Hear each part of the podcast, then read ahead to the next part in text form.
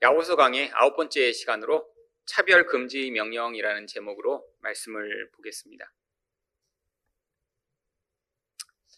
오늘부터 보게 될 이 야고서 2장은 1장에서 이미 나왔던 성숙한 자의 삶의 모습에 관한 내용 가운데 구체적인 내용들을 다루고 있습니다. 특별히 2장에서는 지혜를 가진 자가 어떻게 구체적으로 살게 되는지를 보여주려고 하고 있죠. 지혜가 무엇인가요? 지혜는 정말로 가치 있는 것들을 바라볼 수 있는 그런 눈을 이야기합니다. 성경적 용어로 이야기하면 선과 악을 분별하여 선을 선택할 수 있는 것을 지혜라고 하겠죠. 인간은 뱀의 욕을 받아 참 지혜의 근원이신 하나님을 버리고 자기 스스로 좋은 것과 나쁜 것을 판단하게 되면서 지혜롭게 된 것이 아니라 미련하게 되어 버렸습니다. 그렇기 때문에 하나님은 바로 예수 그리스도로 말미암아 다시 이런 은혜를 받은 자들에게 그 하나님이 주시고자 하는 그 지혜, 하나님이 좋은 것이라고 말씀하시는 것들을 우리 또한 예, 하나님 그건 참 좋은 것이군요. 라고 반응하고 하나님이 나쁜 것이라고 말씀하시는 것은 아, 정말 내 눈에 좋아 보였지만 아, 그것은 나쁜 것이군요. 라고 받아들일 수 있는 그 지혜를 구하라라고 1장에서 말씀하신 것이죠. 그래서 1장 5절 말씀에 너희 중에 누구든지 지혜가 부족하거든 모든 사람에게 후히 주시고 꾸짖지 아니하시는 하나님께 구하라. 그리하면 주시리라. 여러분, 하나님이 우리에게 주시고자 하는 이 지혜는 결국 구원받은 자라면 반드시 가져야 하는 것입니다. 우리에게 구원이 필요한 결국 이런 죄악된 삶으로 살아가게 만드는 가장 중요한 영향력이 도대체 뭐가 좋은지를 하나님의 뜻대로 판단하지 않고 내 기준, 눈에 보이는 기준, 아니면 세상 사람들이 좋다라고 하는 것을 자꾸 좋은 것이라고 받아들이면서 거기서부터 모든 문제가 발생하기 때문이죠. 그래서 하나님께 하나님 이제까지는 내 눈에 좋아 보이는 것을 좋다라고 생각하고 또 사람들이 좋다라고 하는 것을 좋은 것이라고만 생각했는데 그게 아니라 하나님이 좋다라고 하시는 것, 선이라고 하시는 것을 정말로 맞습니다라고 하고 받아들일 수 있는 그런 판단의 능력인 지혜를 달라라고 구하면 하나님이 반드시 주시겠다라고 약속하고 계신 것입니다. 이 지혜를 얻게 된 자의 모습이 결국 구원받은 성도의 모습이죠. 이제는 내 생각, 세상이 좋다라고 하는 그런 영향력에 요동하지 않아도 되고요. 하나님이 좋다라고 하시는 것을 진짜로 믿고 받아들이면서 그것들을 추구하고 살아나가는 삶이요. 그런데 이렇게 해서 지혜를 얻게 되면 그 사람의 삶에서 어떠한 태도가 나타나게 되나요? 야고보서 1장 9절과 10절을 보시면 낮은 형제는 자기 높음을 자랑하고 부한 자는 자기 낮아짐을 자랑할지니 일단 자기의 인생을 바라보는 태도가 달라지게 됩니다. 여러분 세상 사람들의 관점은 무엇인가요? 결국 이 부요라고 하는 관점, 세상에선 그 부요가 반드시 좋은 것이죠. 그런데 반대의 경우는 어떤 경우인가요? 내가 그렇게 부여하지 못하면 결국 세상이 좋다라고 하는 것을 갖지 못하면 자기를 낮고 수치스러운 자라고 생각하는 것. 이거 얼마나 일반적인 일인가요? 그런데 하나님의 지혜를 가지게 되면 결국 이 세상의 사람들이 일반적으로 판단하는 그 판단으로부터 벗어날 수 있다라고 하는 것이죠. 그래서 심지어는 세상 사람들은 돈이 없고 능력이 없으면 참 수치스럽고 낮은 것이다라고 생각하는 그것을 하나님의 관점으로 바라보게 되면서 더 이상 그것이 수치스럽거나 낮은 것이 아니라 그 세상이 볼 때 좋아 보이지 않는 것을 통해 하나님이 어떠한 방식으로 일하셔서 세상 사람들은 알지 못하는 특별한 유익과 성장을 얻게 만드시는 것을 통해 와 이게 좋은 것이구나 이렇게 받아들일 수 있는 자가 된다라고 하는 것입니다. 여러분 그런데 지금 2장에서는 이 이야기를 더 확장해서 이야기하고자 하는 거예요. 단순히 자기를 바라보는 시선만이 아니라 이제는 거기서 넘어서 다른 사람을 바라보는 시선까지도 이 지혜가 어떻게 바꾸게 되는지를 지금 설명하고자 하는 것입니다. 결국 이 2장은 그래서 1장의 부록처럼 더 자세한 내용을 설명하고 있는 것이죠. 그러면 지혜를 가진 자의 타인에 대든 태도는 어떠한가요? 첫 번째로 세상의 기준으로 차별하지 않습니다. 1절 상반절 말씀을 보겠습니다. 내 형제들아 영광의 주 곧 우리 주 예수 그리스도에 대한 믿음을 너희가 가졌으니 지금 야고보는 세상 사람들을 향해 이야기하는 것이 아닙니다. 하나님의 백성들 그래서 형제들이라고 부르는데요. 특별히 그들에게 예수님에 대한 믿음을 가진 자들이라고 부릅니다. 근데 예수님의 어떠한 모습을 여기서 특별히 이야기하냐면 영광의 주님이라고 이야기를 하죠. 여러분 믿음은 보이지 않는 것을 받아들여 그 근거 안에 우리 모든 판단과 우리 삶을 기반 두는 것을 이야기하죠. 그런데 이런 하나님의 뜻대로 반응하기 위해 꼭 필요한 것이 무엇인가요? 하나님이 얼마나 영광스러운 분이신가를 바라보게 되는 것입니다. 어쩌면 이것이 또 지혜의 면모죠. 지혜를 가진 자는 세상에서 좋다라고 하는 그 세상의 화려함과 영광을 떠나 하나님의 영광을 바라보게 되니까 그분이 중요하다라고 말씀하시는 것을 순종할 수 있는 태도가 가지게 되어지는 것이죠. 그런데 그렇게 영광의 주님을 볼 수 있는 믿음을 가진 자, 다른 말로 하면 지혜를 가진 자는 1절 하반절처럼 어떻게 반응할 수 있나요? 사람을 차별하여 대하지 말라. 차별하지 않을 수 있다라고 하는 것입니다. 지금 개혁 개정판에서는 이것을 차별하지 말라라고 번역하고 있는데 예전 개혁판에서는 사람을 외모로 취하지 말라라고 번역을 하고 있습니다. 신약 성경에서 이 차별하다라고 번역된 헬라어 프로소폴레피아라고 하는 단어는 이곳을 빼고 나머지는 여전히 사람을 외모로 취한다라고 하는 뜻으로 사용됩니다. 그래서 로마서 2장 11절에서 개혁 개정판에서는 이는 하나님께서 외모로 사람을 취하지 아니하심이라라고 여기서는 차별하다라고 번역된 단어가 여기서는 외모로 취하다라고 번역되고 있죠. 결국 이 차별하다라는 단어의 의미가 무엇인가요? 어떤 사람이 가지고 있는 외적 조건에 의해 그들을 등급으로 나눈 뒤에 결국 그 사람들에게 다른 반응을 하는 것, 결국 불공정함을 이야기하는 단어인 것입니다. 사람마다 자기가 가진 어떤 기준이 있다라는 거예요. 근데 그 기준에 따라 어떤 기준에 부합하지 못하는 사람에 대해서는 사람들이 불공정한 태도를 가지는 것. 근데 그건 일반적인 것이라는 것입니다. 아, 그렇게 하지 않을 수 없죠. 인간이라는 존재가 정말 하나님과 같은 기준을 가지고 있나요?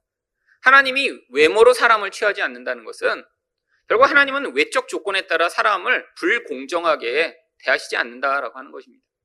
그렇다고 하나님이 완벽하게 불공정하게 대하시지 않나요? 하나님은 하나님의 기준이 있으세요. 하나님은 어떤 기준으로 사람을 바라보시나요? 의라고 하는 기준으로 바라보십니다. 그래서 그 의에 미치지 못하는 자들은 불의한 존재로 여기시고 결국 불의한 자들에게는 심판으로 말미암는 멸망을 예고하고 계신 것이죠. 그래서 하나님은 공정하신 것입니다. 그런데 인간은 그렇지 않아요. 사람마다 자기가 좋아하는 기준들이 있습니다. 어떤 사람은 키가 큰 사람을 좋아하고, 어떤 사람은 피부가 하얀 것을 좋아하고, 어떤 사람은 똑똑한 사람을 좋아하고, 사람마다 기준들이 얼마나 많이 있나요? 외적으로 드러나는 그 기준에 의해 그래서 어떤 사람한테는 잘 대하다가 어떤 사람한테는 잘못 대하는 이 불공정한 태도를 지금 이야기하고 있는 것이죠. 그런데 교회 안에서 사람들이 예수를 믿는다라고 하고 또 자기가 신앙인이라고 하지만 이런 하나님의 지혜를 갖지 못하거나 혹은 다른 말로 이야기하면 미성숙한 자들은 바로 2절과 같은 태도를 보인다라고 하는 것입니다.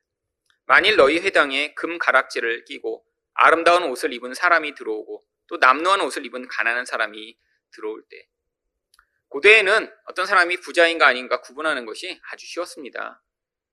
그 사람이 입은 옷만 봐도 그 사람이 얼마나 부유한가 금방 드러났어요. 가난한 사람은 옷 한 벌밖에 없었고요. 뭐 봄, 여름, 가을, 겨울 어쩌면 그 옷을 잘 때 이불로도 사용하는.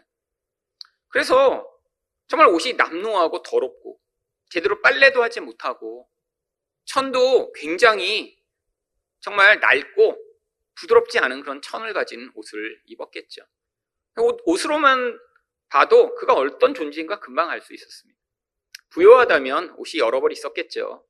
그리고 부드러운 천으로 만든 옷을 입었고요. 특별히 예전에는 염료 기술이 발달하지 않아서 어떤 특정한 색깔은 왕족만 입게 되어 있었습니다. 예를 들면 자줏빛 색깔의 옷, 좀 왕족만 입는 아, 특별한 색이죠. 어, 왜냐하면 이 자줏빛은 일반적으로는 만들 수 없어서 소라 고둥에서 수천 마리를 그 소라 고둥을 다 뽑아서 짜야 거기서 아주 작은 양의 자줏빛이 나왔기 때문에 이 자줏빛 염료를 만들기 위해서는 노예들이 한 달간 일해야 겨우 한 명의 옷을 만들 수 있었다고 해요. 그러니까 이 자줏빛 염료를 만드는 그 자줏 옷 장사도 엄청 부자였을 뿐 아니라 그 옷을 입는 사람은 왕족이나 엄청난 귀족들만 입을 수 있었죠. 여러분, 그런데다가 손에다가 금가락지를 끼고 다녀요. 아, 이거는 금방 티가 나는 것입니다. 여러분, 그러니까 어떤 사람이 부자인지 아닌지 금방 구분할 수 있었습니다. 그런데 그런 사람들에 대해 3절과 같은 어떠한 태도를 보이기 쉬웠나요?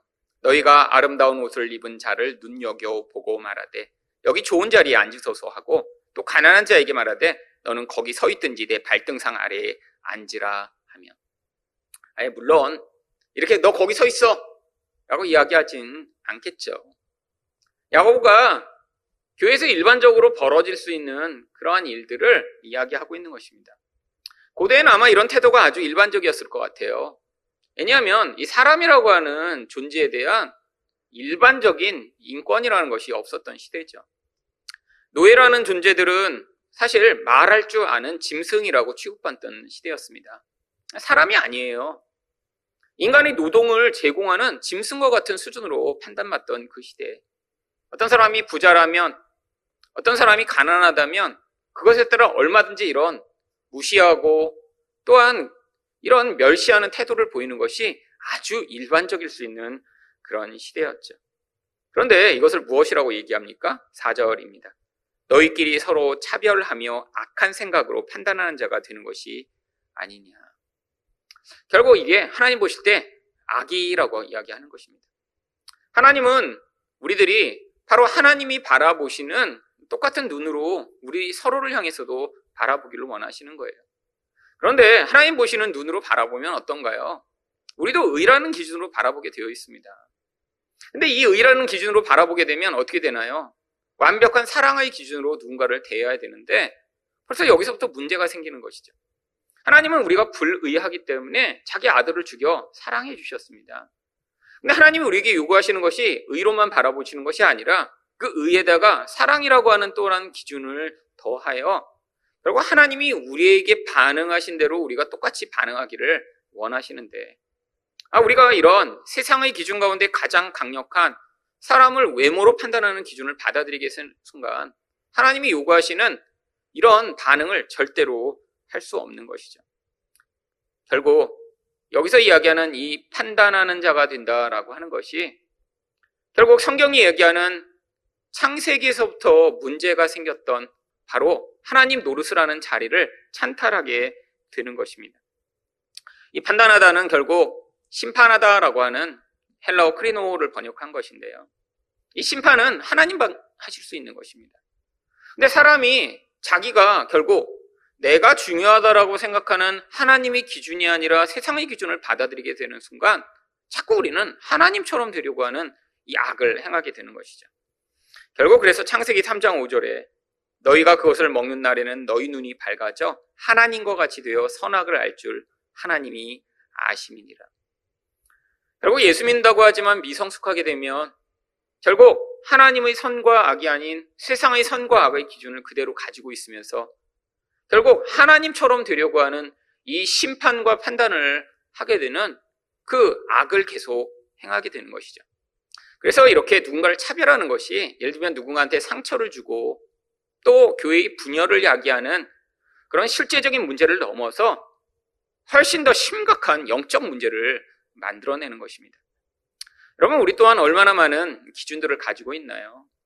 그런데 문제는 그 기준들이 때로는 다른 사람과의 관계를 깨뜨리는 것을 넘어 결국 하나님 앞에서 이렇게 악을 행함으로 내가 하나님처럼 되려고 하는 그러한 악의 결과를 만들어내는 행위가 되는 경우가 많기 때문에 하나님이 결국 성도들을 향해 너희가 이런 지혜가 부족하거든 하나님께 간구하여 다른 사람을 바라볼 때 이런 기준까지도 내려놓고 하나님의 기준을 받아들이라라고 이야기를 하고 있는 것이죠. 두 번째로 지혜를 가진 자의 타인에 대한 태도는 어떠한가요? 영적으로 부요한 가난한 자들을 존중합니다. 여러분, 세상이 왜 이 가난이라고 하는 것을 그렇게 낮고 또 수치스럽고 악한 것으로 여기게 되나요? 결국에는 이 가난이 가져오는 어떠한 결과 때문이죠. 여러분, 가난하면 사실 가장 힘든 것이 무엇이죠? 결핍입니다. 무엇인가 원하는 것을 내 마음대로 얻을 수가 없어요. 여러분은 내 영적으로 이 결핍이라는 것은 아주 많은 하나님의 은혜를 경험하게 만드는 통로입니다.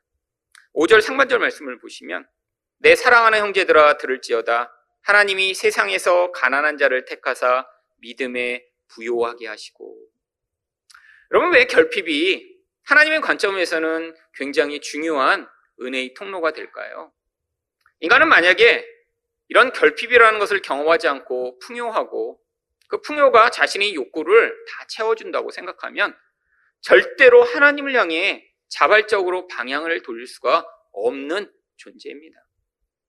여러분, 믿음이라는 건 보이지 않는 것을 의존하여 사실 우리가 보이지 않는 그 하나님의 도우심과 은혜로 말미암아 우리 생존과 심지어는 그 생존을 넘어선 우리 영적 존재가 붙들림 받는다는 것을 받아들이게 되는 것인데 이 땅에서 이런 결핍이 없이는 인간이란 존재는 자발적으로 성경을 읽다가 내 존재 자체에서 와 하나님이 공급하시며 하나님을 믿어야겠구나라는 것을 배우기는 쉽지 않습니다. 여러분 인간은 전존적으로 하나님을 경험해야 되는 존재예요. 그러면 아이들한테 아무리 좋은 이야기를 해 주어도 사실은 진짜 자기가 그 상황에서 그것들을 경험하기 전에는 사실 부모가 좋은 이야기 하는 것이 잘 통하지가 않습니다.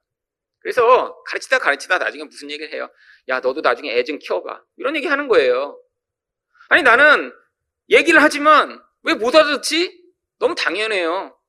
근데 나중에 무슨 얘기를 합니까? 이제 애를 키우고 그때서야, 아, 그때 아빠가 했던 말, 이제 엄마가 했던 말 무슨 얘기인지 알 것 같아.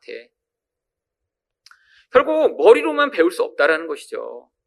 자기 삶 가운데 자기가 결핍을 경험하고 불완전함을 경험하고 또한 좌절과 실패를 경험하면서 그때야 배울 수 있는 그런 겸손한 자리에 서게 되는 것입니다. 하나님은 그래서 우리를 변화시키실 때 영적으로만 변화시키지 않으세요. 여러분, 우리가 원하는 건 그런 게 아닌가요? 이렇게 예배 드리다가 짠 변하는 거예요. 기도하다가 그냥 갑자기 기도의 문을 열고 나왔더니 사람이 얼굴에서 빛이 나면서 새로운 사람이 되는 거예요. 여러분 만약에 그렇게 변화되는 게 너무 현저하다면 아마 이 기도실은 아마 매일 만 원일 것입니다. 한 시간만 들어갔다 나오면 사람이 막 얼굴에 빛이 나면서 죄가 확 벗어지고 굉장히 막 정말 새로워져요. 여러분 근데 그런 일은 잘 없습니다. 왜죠?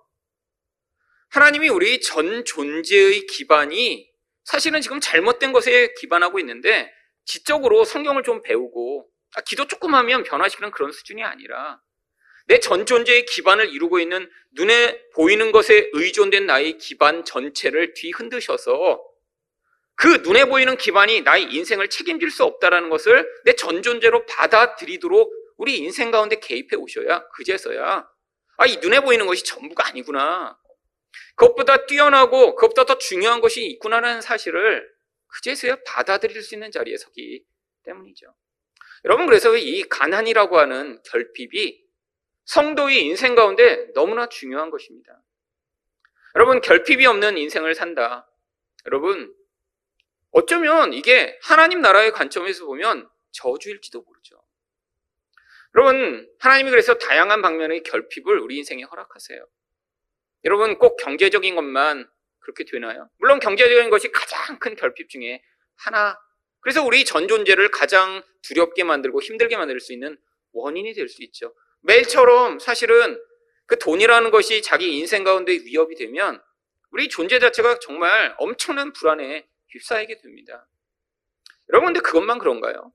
여러분, 인생 가운데 다양한 결핍이 결국 우리가 믿음이라는 것을 배우게 만드는 아주 중요한 도구가 되는 거예요. 여러분, 그래서 결국 성숙한 사람일수록 인생 가운데 다양한 결핍을 경험합니다.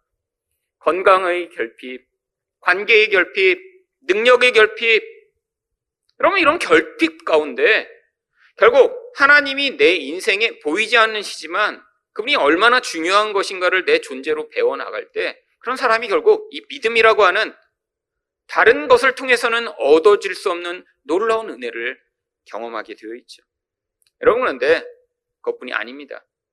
결국 이런 이 세상의 결핍을 통해 이 세상 보이는 것에 대한 의존을 벗어나야 그런 사람한테 5절, 5절 하반절에 어떤 약속이 주어져 있나요? 또 자기를 사랑하는 자들에게 약속하신 나라를 상속으로 받게 하지 아니하셨느냐? 여러분, 하나님 나라를 상속하는 그 놀라운 은혜를 하나님이 약속하고 계십니다. 물론 하나님 나라는 성령으로 이미 우리에게 임했습니다. 근데 문제가 있어요. 성령으로 이미 우리에게 다 임했는데 어떤 사람은 그 임한 하나님 나라의 그 복과 은혜를 누리며 살아가는 사람들이 있습니다. 여러분 언제 왜 어떤 사람만 왜 이런 이미 임한 성령으로 말미암는 하나님 나라의 그 놀라운 상속의 은혜를 누릴까요?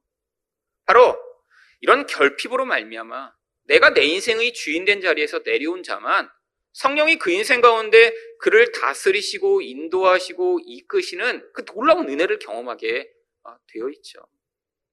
여러분, 결국 내가 주인 돼서 끝까지 살려고 할 때는 이런 결핍을 경험하지 않고 너무나 인생의 그 풍요를 경험하며 아, 내가 모든 걸 다 할 수 있다라고 생각할 때는 결국 하나님이 이미 우리에게 주신 그 성령으로 말미암는 하나님 나라의 풍요를 경험하지 못하고 결국 자아가 왕대에 살아갈 때 경험하는 모든 악과 모든 폐해를 확산하며 살아가겠죠.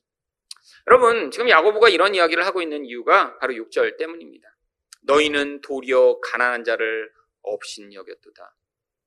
영적인 관점에서 보면 이런 결핍을 경험하는 사람이 그래서 훨씬 더 풍요하고 높은 사람이라는 거예요.